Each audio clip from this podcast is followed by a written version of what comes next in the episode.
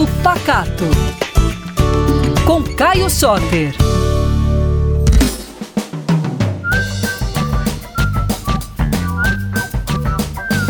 Ei pessoal, tudo bem? Tô aqui de novo falando sobre história da alimentação, cozinha mineira, ingredientes e modo de preparo.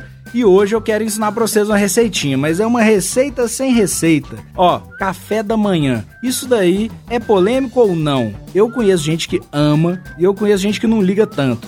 Mas eu sei que o ovo mexido, ele é quase uma unanimidade. Principalmente se for aquele de hotel, que é bem cremosinho, né? Que dá para comer quase de colher. Então vou ensinar para vocês a fazer o meu ovo mexido preferido, que eu considero o melhor ovo mexido do mundo. Esse daí é assim, ó, você vai precisar de ovo de galinha caipira, que vai ser bem mais gostoso que o de granja, vai ter muito mais sabor, sal, manteiga e uma espátula de silicone, aquele famoso pão duro, né? Então você vai colocar tudo numa panelinha e dá preferência para uma panela que seja um pouco mais alta e com um fundo menorzinho. Não usa frigideira para isso. E aí você vai jogar tudo dentro da panela e começar a misturar gentilmente no fogo. Quando o ovo começar a coagular, que é aquela hora que ele começa a grudar na panela e deixar de ser líquido para ter mais consistência, você vai tirar a panela do fogo e vai misturar fora do fogo o mesmo tempo que você misturou quando estava no fogo.